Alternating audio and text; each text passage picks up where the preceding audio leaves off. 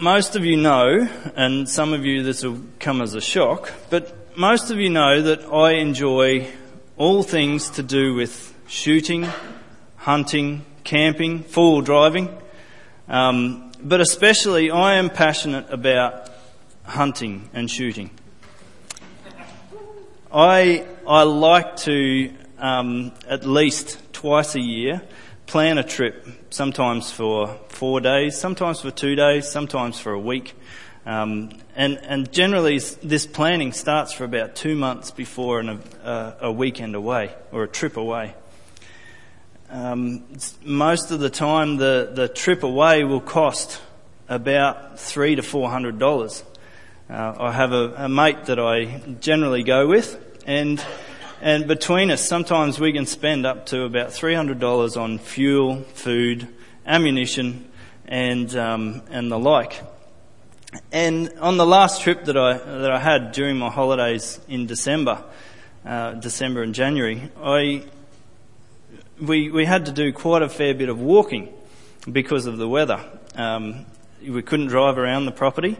And so we walked, and this one particular morning we did about 15 kilometres in, in one direction and then back home again. So, so we expended a lot of energy and um, a lot of time on this particular walk. You can imagine the blisters and the sore toes that we ended up with. So you can see I love to go shooting. I love to go hunting. Um, you can see that I am passionate about it. And yet, in our psalm tonight, we can see the, the author's passion for the courts of the Lord. He says, My soul longs, yes, faints for the courts of the Lord. And this has been working on me all week. It's been working on me and, and making me ask the question, does my soul long for the Lord? in this same sort of way. And the next verse goes on to say that, that his heart and flesh sing for joy to the living God. How often does my heart and flesh sing for joy to the living God? When am I zealous for God, for His kingdom, for His cause, for His glory? I use that word zealous because in our B series that we're doing, uh, the, the small little series that we're doing, tonight's topic is be zealous. Some of you are going, what is that old English word and where does it come from? What does it mean? It means to have a great energy or enthusiasm in pursuit of a particular cause or objective. It means to have a great energy or enthusiasm in pursuit of a particular cause or objective. So can you see the zeal that this author has in the, the psalm that we're looking at tonight? He says, My soul longs, yes, faints for the Lord. You can almost see him down on his knees, crying out with, with tears of passion and enthusiasm, crying out to God for his presence every part of his being, his, his heart and his flesh, cries out to God and says, My heart and soul cry out to God. My heart and flesh sing for joy to the living God. Now, our author is a son of Korah. It may say that in, um, in your Bible at the top of, top of your, um, at the top of that psalm. And and he is essentially someone who works in the temple. He is a guy who sings praises on a, a rotating roster in the temple. And he still has that same sort of passion and enthusiasm for God's presence. It's not a laboured or obligated kind of passion and enthusiasm for God, is it? It fills his life so much that that his heart and flesh cry out to God. He cannot be silent about the good things that God has done in his life.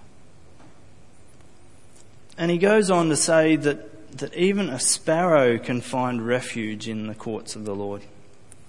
See in verse 3 there, it says, Even the sparrow finds a home, and the swallow a nest for herself, where she may lay her young at your altars, O Lord of hosts, my God and my King.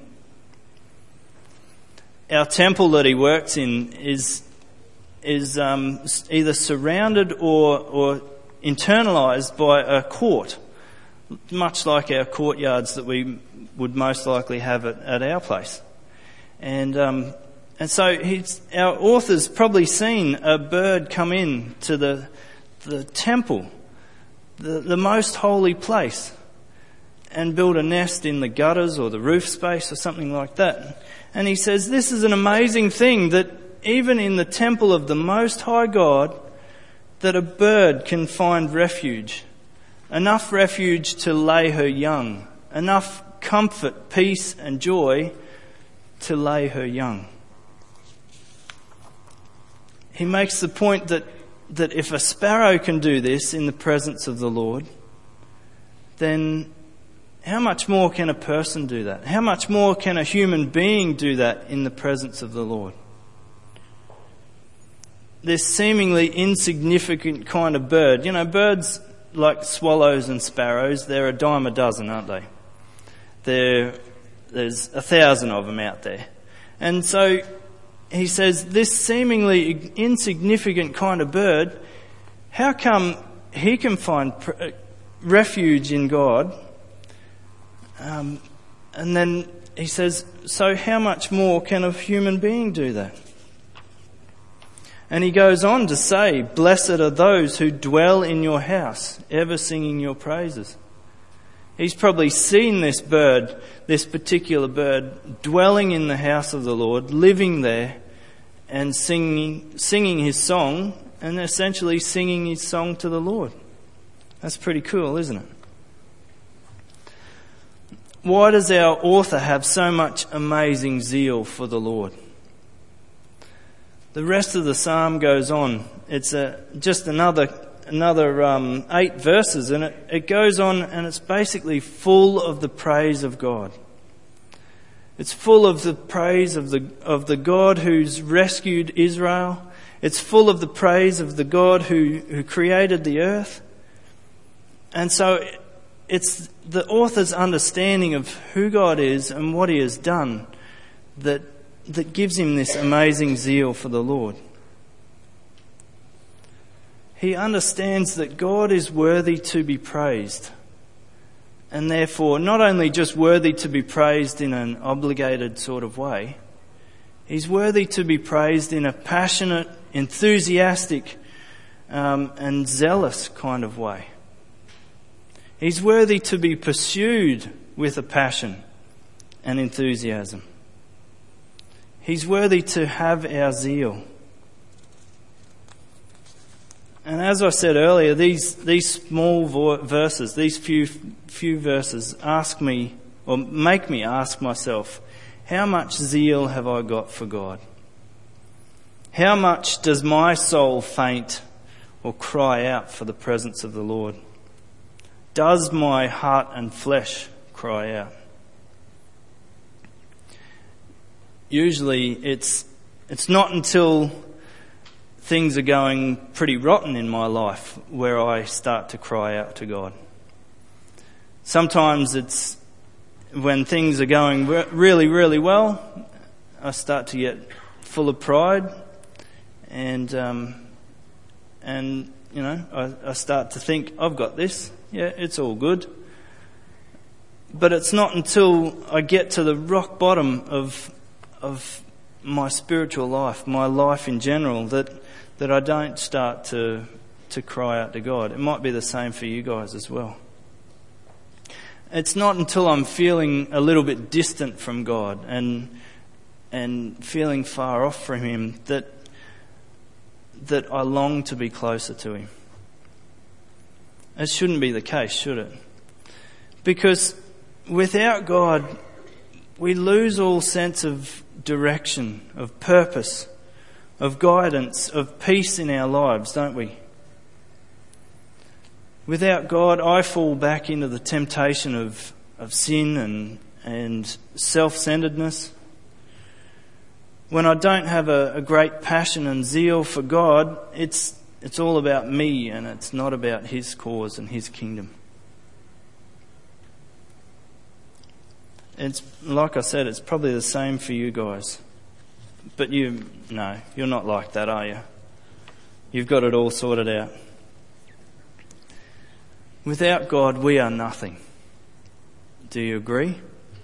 Without the presence of God, we can have no peace or comfort or joy. And so we should be zealous for God, not only for our own personal gain, but for His glory as well.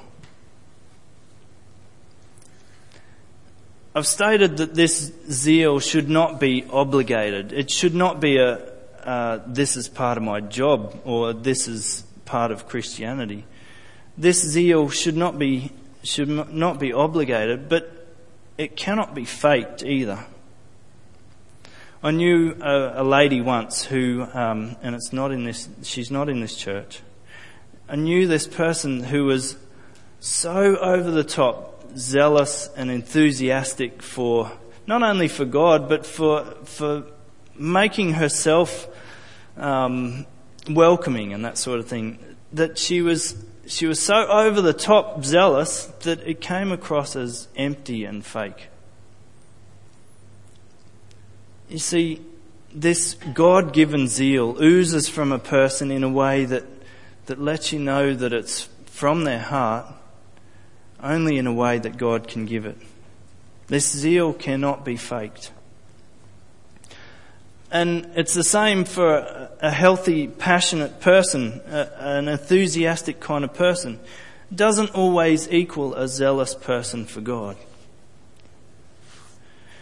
And a person who attends everything at church is, is not always a zealous person for God as well. And what looks like zeal for me is not going to look like zeal or enthusiasm or passion for you.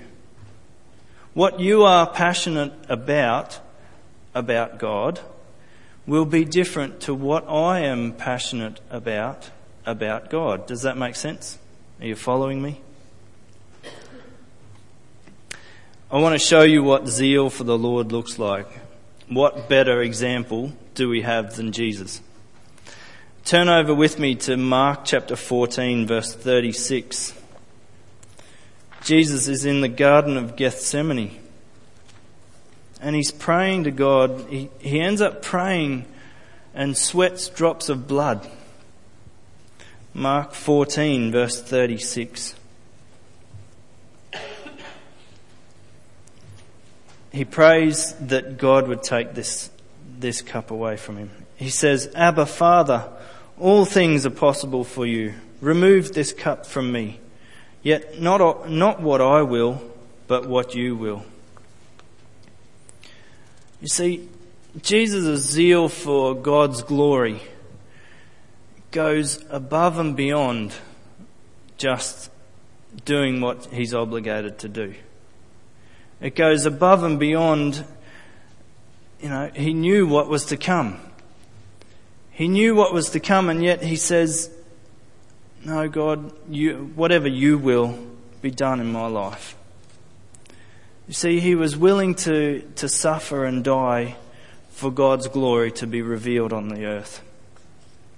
And further along in Mark, um, Jesus ends up being scourged this is, is not just a, a bit of a whip or a, a switch or a wooden spoon or anything like that. It's a, it's a whip with pieces of leather about so long with little metal barbs and pieces of bone and that sort of thing on it, which not only gave you a heck of a whip, but also ripped pieces of flesh from your back as you were being scourged.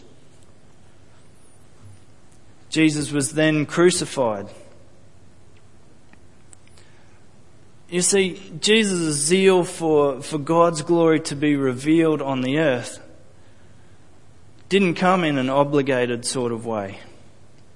He wasn't just willing to die just for the sake of it, but he was willing to suffer an extremely horrible death.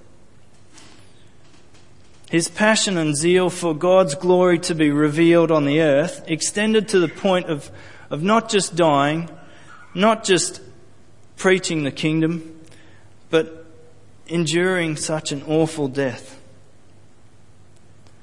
And you can understand why it's called the Passion of the Christ, can't you? The crucifixion story is called the Passion. Sometimes we need to be reminded of what it cost for us to be called children of God.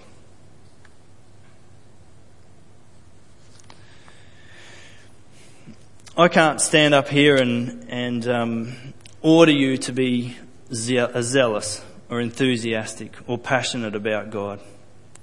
Heck, I can't even come across as zealous and enthusiastic. That's just my personality. If someone tells you to be sad, that won't make you sad, will it? They, they might tell you to be sad and you can fake it for a little bit, but you're only doing it because you were told to. But what if your doctor tells you you've ha- you have cancer? That could make you sad. That could make you really sad. And nobody can tell you to be happy either. Do you remember that song? It's still played nowadays from the 80s. Don't worry, be happy. Nobody was, was happy after, aside from the, the general happiness of the song, Nobody was happy because that guy told them, Don't worry, be happy. If your doctor tells you you have cancer and then says, Don't worry, be happy, you're probably not going to be happy. But if he says, Don't worry, we have a simple cure, that would make you happy, wouldn't it?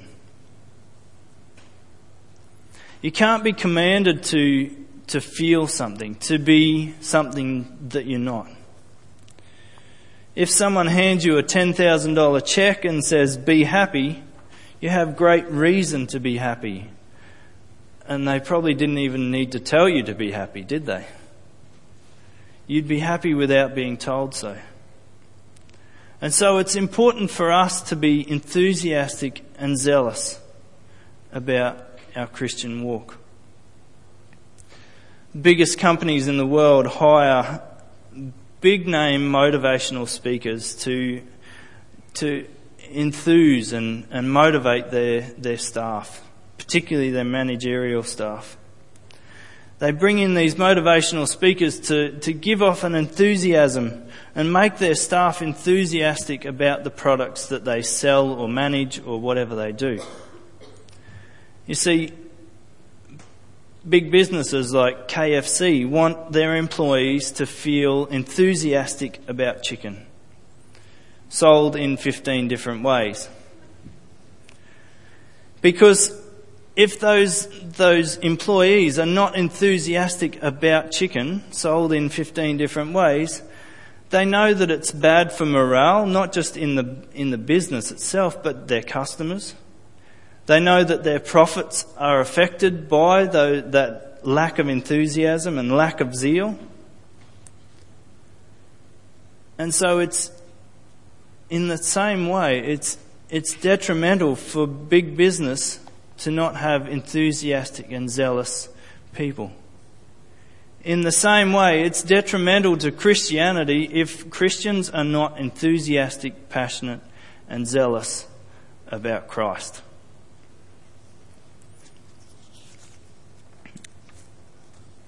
Without being passionate for God and for His cause, we will be seen as less and less relevant to society day, these days. Without being passionate for God and His cause, we will be less and less effective in sharing our faith because we're not passionate about it. Can you imagine if someone knocked on your door and says, Hi, let me tell you about Jesus? He's really exciting. I can't stand up here and tell you to be zealous, but I can give you some of the reasons why you can be zealous, why you can be enthusiastic and passionate about Christ. Jesus Christ was willing. Number one, Jesus Christ was willing to go to the cross for your and my sake and to reveal God's glory here on the earth. And number two, God is working in your life and has, a, has an amazing plan for it. That, that amazing plan may not come to full fruition until eternity, but God is working in your life. So, what more reason do we have to be passionate, enthusiastic, and zealous for God than the fact that the Son of God was, was willing to come and die for our sakes, for God's sake, for God's kingdom, for God's glory? What more reason do we have to be zealous than the fact that God is continuing to work in our lives?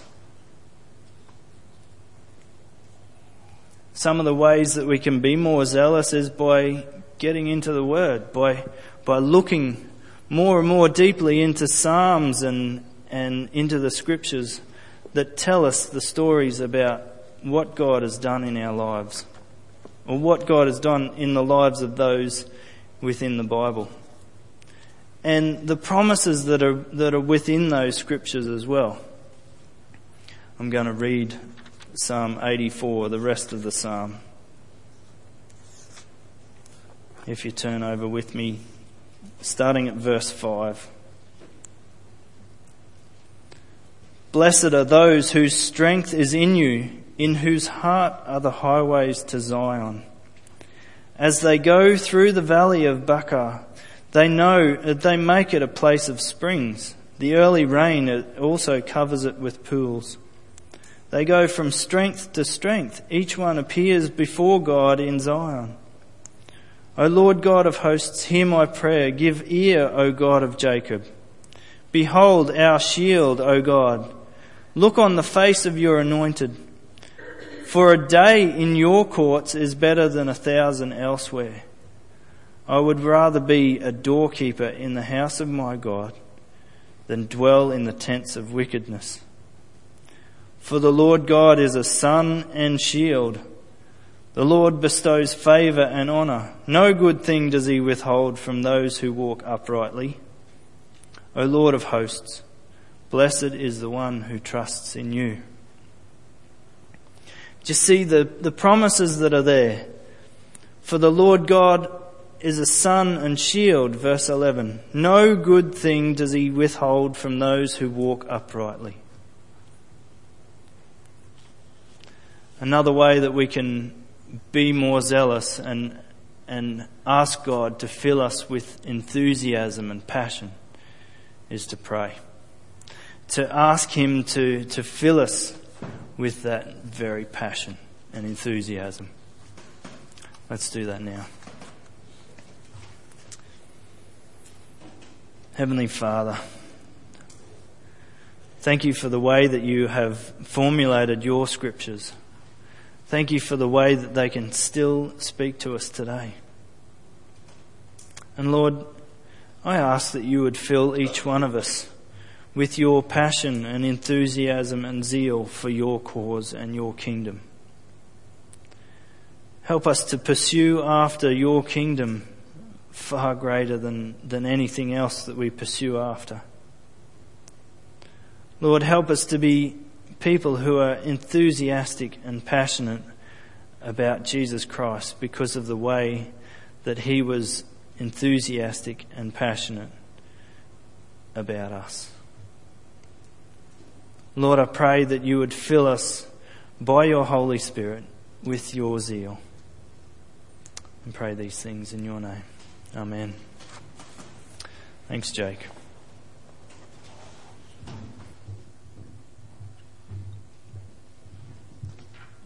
Thanks, Dale. Just following from that, the, um, what Dale was saying about all the different reasons we have to be zealous for God and to have passion for God is to look at who He is. Uh, in this next song that we're about to sing,